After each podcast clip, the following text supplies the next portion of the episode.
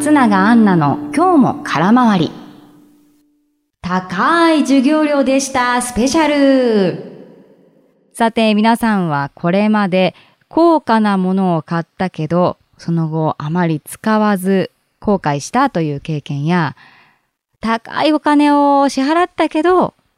おやおやおかしいぞと気がついて、その後の人生の教訓として刻まれるような出来事はありますか？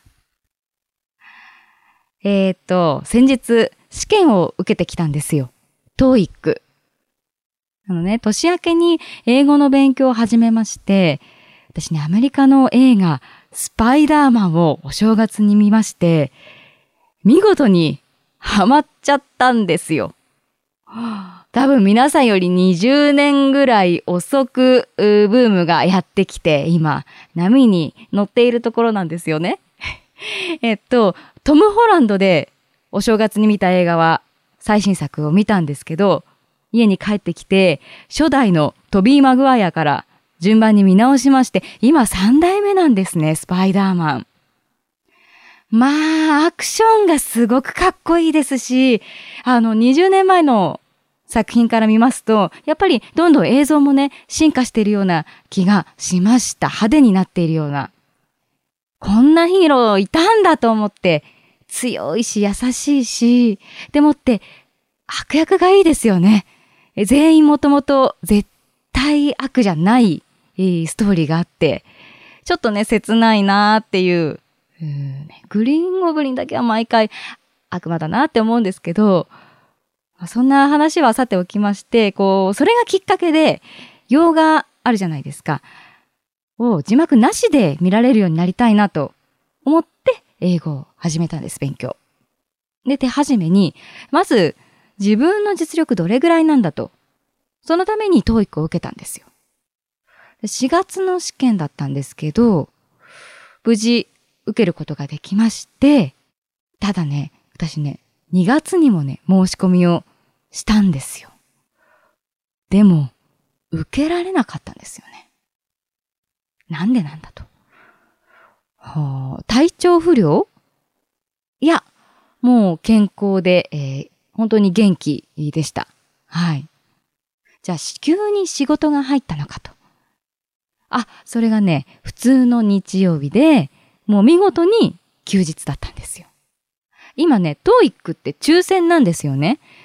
コロナになってから、2020年からだったかな、あの、会場の定員を絞って、隣の人とこう、ディスタンスを取ろうということで、感染対策のために。だから、一時はこう、ね、一時はその定員に対して、倍率が4倍なんていうこともあったんですけど、まあ、あのー、今はそんなこともなく、えー、抽選に通ればその会は受験できるし、漏れてしまうと残念ながらその回は受けられないということなんですけど、あの、今回、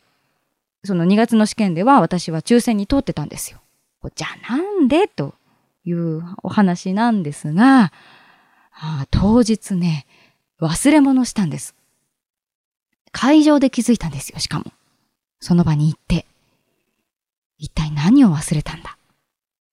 えー、TOEIC に必要なものを確認しましょう。受験票、文房具、時計、マスク、身分証明書。これね、私全部持ってったんですよ。問題ない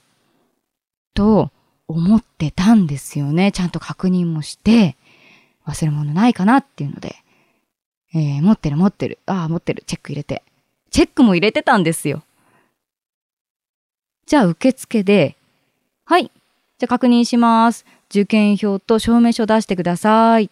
と言われまして、で、もう何事もないように、もう当たり前のようにですよ、受験票と、で、お財布から保険証をこう出しました。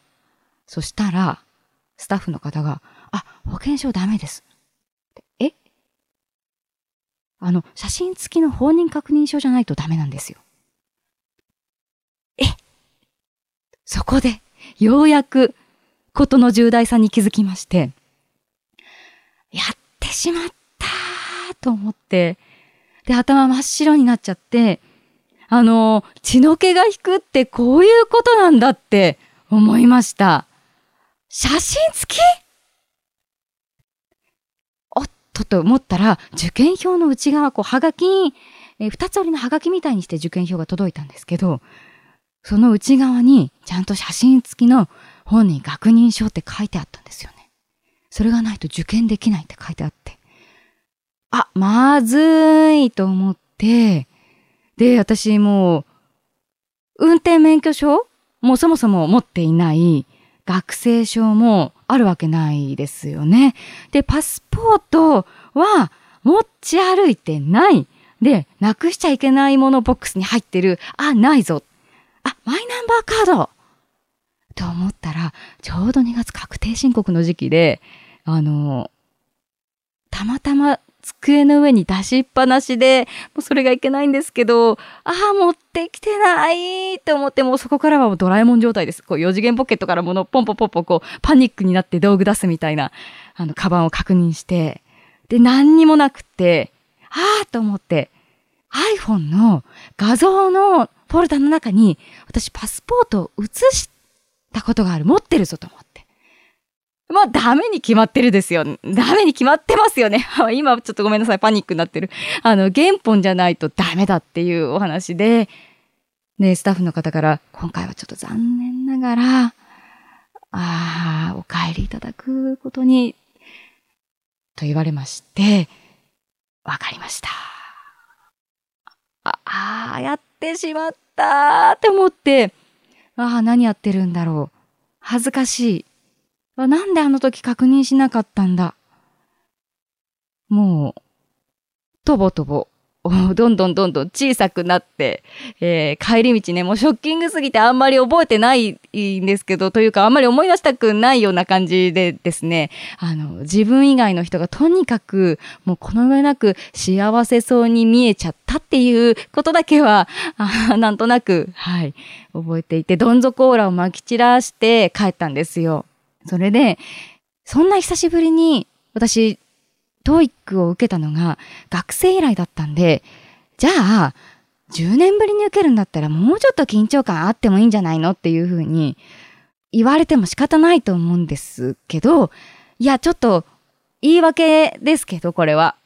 緊張感はないわけではなかったと思ってるんですよ。というのも、その会場が駅から徒歩8分って書いてあったから、私多分5分を超えると、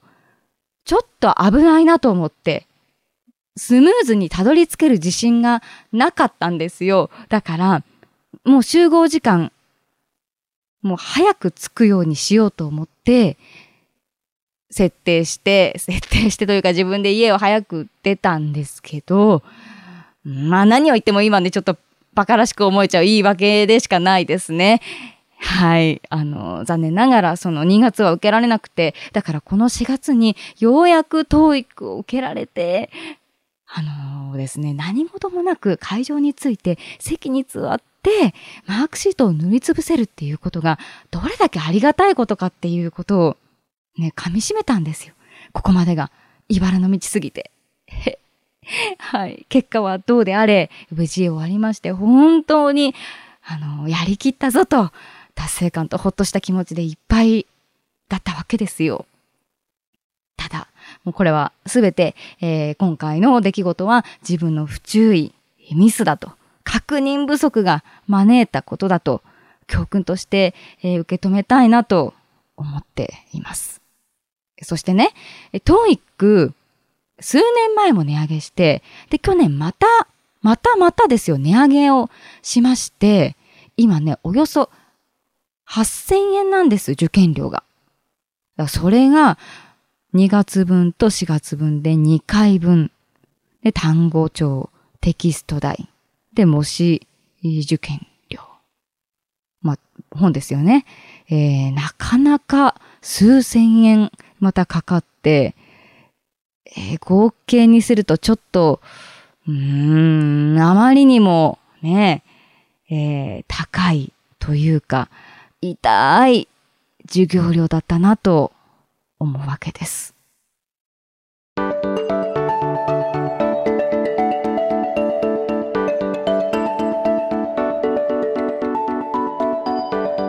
エンディングさあ皆さん5月8日は母の日ですけどどうですか？あのご準備はできてますか？ねえあのお母さんと呼べる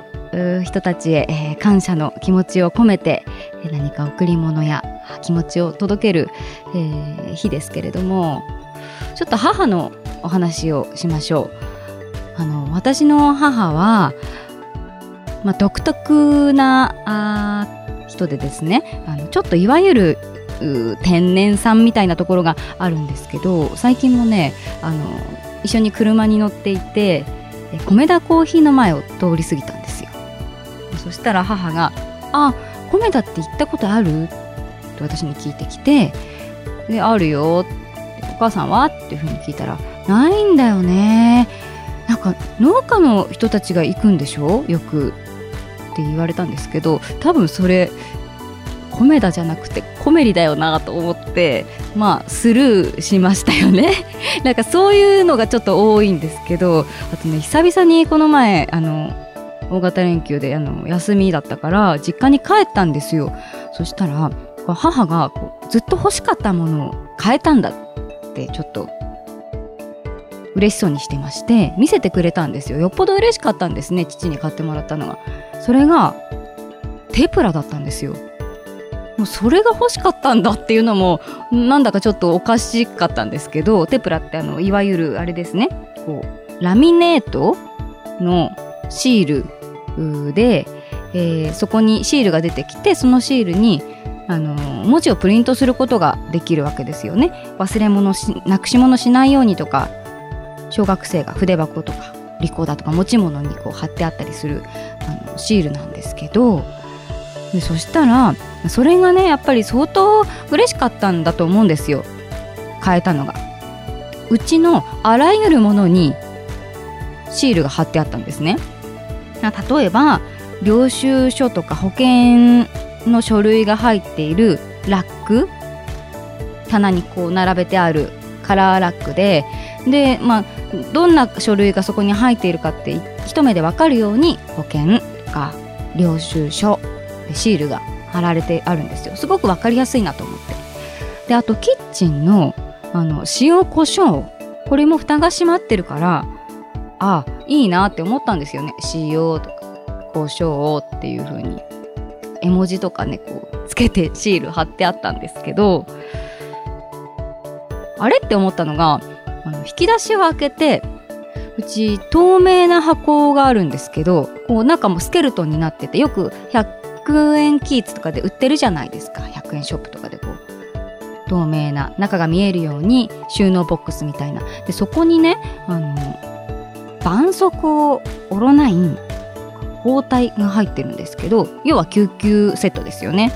もう見ればわかるじゃないですかそういうのって。透明だし。でそこに救急箱ってシールが貼ってあったんですよ。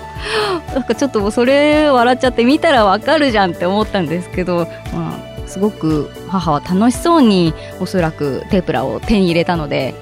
使ってるんだな松永家で大活躍しているんだなっていうのをねよく分かりました。それに対してあのやっぱり突っ込まない父にも優しいなと思ってそんなことを感じた帰省だったんですけどうちでただ周りの人曰く私と母が会話していると全然話が進まないらしくってそれはあのボケとボケ同士だからツッコミがいないと成立しないらしくって一番そのあの性格が似ているのは私らしいので何ともあまりここで言わない方がいいなと思いながらはい母のことを少しお話しさせていただきました。ね皆さんもお母さんと呼べる方に感謝の気持ちを伝ええー、られるといいですね。では、ここまでのお相手は松永アンナでした。バイバイ。